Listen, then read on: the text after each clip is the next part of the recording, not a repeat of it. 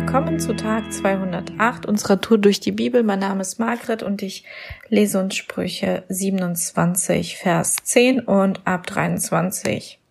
Vers 10. Verlass niemals deinen Freund oder den Freund deines Vaters. Wenn du in Not gerätst, dann geh nicht bis zum Haus deines Bruders. Ein Nachbar in der Nähe kann dir besser helfen als der Bruder in der Ferne. Ab 23. Kümmere dich gut um deine Viehherden, sorge für deine Schafe und Ziegen, denn Reichtum bleibt nicht für immer und selbst Königreiche vergehen. Mähe die Wiesen, damit frisches Gras nachwachsen kann, und hole das Heu von den Bergen.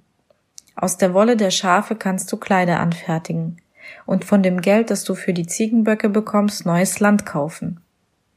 Die Ziegen geben Milch für dich und deine Familie und für alle deine Mägde.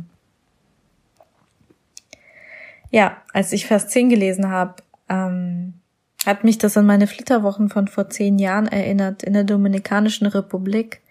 Wir haben eine Tour gemacht in die Hauptstadt und saßen in einem kleinen Bus mit anderen Touristen und der Reiseführer hat uns ja bespaßt und so viel von der Kultur erzählt. Das war sehr, sehr interessant und er hat gesagt, ja, wir sind das glücklichste Volk auf der ganzen Welt. Wir sind so positiv, wir suchen immer das Positive, wir sind lebensfroh und ähm, trotz Armut, trotz dessen, dass es viel Negatives gibt.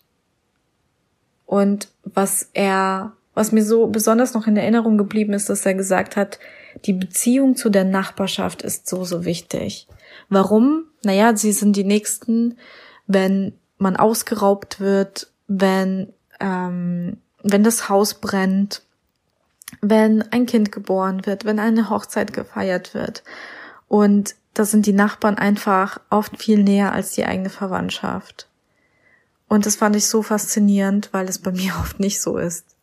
Ich bin ein Mensch, der nicht so gerne Smalltalk hält und deswegen, ja, ähm, ja, ich investiere nicht so gerne in ja, meine Nachbarschaft, sage ich jetzt mal so.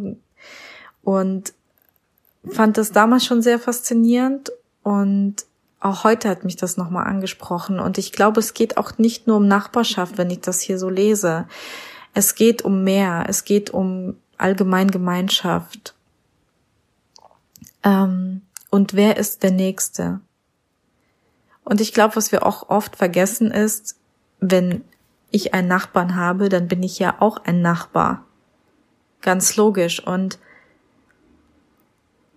wenn ich einen Nächsten habe, dann bin ich auch ein Nächster für jemanden. Und was mir in letzter Zeit so voll auf mir Herzen liegt, ist, andere zu ermutigen und das kam jetzt auch echt öfter vor in, in Gesprächen, die ich geführt habe, aber auch mich selbst zu ermutigen, zu begreifen, dass in, egal wo ich mich hinbegebe in Gemeinschaft, ich bin ein Teil davon. Und manchmal geht's mir so, und auch in Kirche, da sind die anderen und ich. Oder auf der Arbeit, das sind die anderen und ich. Oder die Nachbarschaft, die anderen und ich. Aber ich vergesse, dass ich ein Teil von dem System bin. Und vielleicht geht es dir genauso. Und immer wieder merke ich, dass man vergisst, was man für ein Segen für andere ist, wenn man ein Teil einer Gemeinschaft ist. Und der Fokus liegt manchmal auf dem, was, was springt für mich raus. Ähm, warum soll ich mich in Gemeinschaft begeben? Warum, ähm, ja, soll ich mich da anstrengen? Ich bin müde oder ich habe keine Zeit oder ähm, ich will meinen Glauben vielleicht auch privat leben. Ich spreche jetzt auch von Kirche, äh, von Gemeinschaft in der Kirche. Und was man so total oft unterschätzt und mir passiert das immer, immer wieder, vor allem wenn ich müde bin und denke, die anderen und ich. Dass man vergisst, was man für ein Segen für andere ist. Und dass Gott ein in Gemeinschaft gestellt hat und Gemeinschaft gemacht hat und erfunden hat, damit wir füreinander da sind, damit wir Hochzeiten zusammen feiern können, damit wir, wenn ein jemand ausgeraubt wird, füreinander da sein können.